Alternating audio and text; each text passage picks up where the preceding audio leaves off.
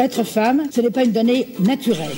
Bah t'as vu comment c'est sexiste Les valeurs patriarcales oppressives qui régentent notre éducation. Qu'est-ce que c'est que le sexisme? C'est le résultat d'une histoire. Tout le monde a sa définition du féminisme. On peut plus rien dire. Qu'est-ce que ça veut dire? Si je te dis de penser à une femme scientifique qui a marqué l'histoire et que je te laisse 3 secondes pour réfléchir, tu penses à qui? 1, 2, 3. Marie Curie? Bingo Non, je ne suis pas devin et je vais t'expliquer pourquoi. Alors déjà, hello, moi c'est Osée, je suis militante et créatrice de contenu féministe. J'ai un média qui s'appelle Bonne à marier et qui comprend un podcast et une chaîne YouTube. Aujourd'hui, Marine Pétroline m'a laissé le micro des chroniques du sexisme ordinaire et on va parler de l'effet Mathilda. On va remonter le temps. Dans les années 1960, un sociologue américain du nom de Robert Merton développe une théorie appelée l'effet Mathieu.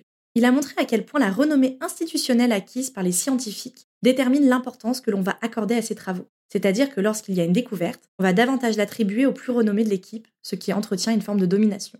Ainsi, la renommée qui accompagne une découverte se cristallise toujours autour d'un seul personnage, au détriment d'un ensemble de personnes. Et ça s'applique à plein d'autres domaines. Par exemple, euh, dans l'histoire de Facebook, Marc il a pris quand même plus la lumière que les autres. Vingt ans plus tard, l'historienne des sciences Marguerite Rossiter reprend cette thèse en ajoutant un petit détail qui va faire toute la différence. Elle dit que lorsqu'il s'agit de femmes scientifiques, l'effet est décuplé. Elle appelle ça l'effet Mathilda en hommage à la militante féministe Mathilda Josley Gage, qui dès la fin du 19e siècle avait remarqué que les hommes avaient cette fâcheuse tendance à s'approprier la pensée intellectuelle des femmes. Pour que tu visualises ce que ça fait concrètement l'effet Mathilda, je vais te parler de trois femmes brillantes qui l'ont subi. Tout d'abord, on peut penser à Marthe Gauthier.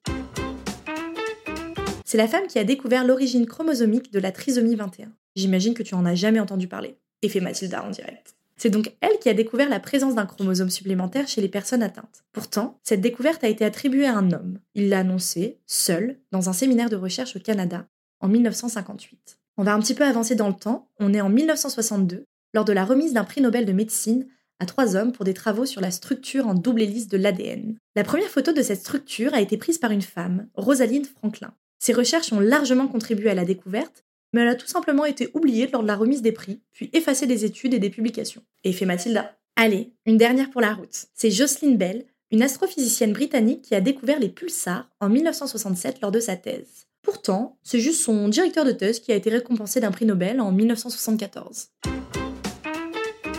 L'effet Mathilda, c'est donc cette appropriation et invisibilisation des travaux des femmes scientifiques, qui sont davantage attribués à leurs collègues masculins. Ça a des conséquences concrètes, puisque depuis 1901, il y a 58 femmes qui ont reçu des prix Nobel.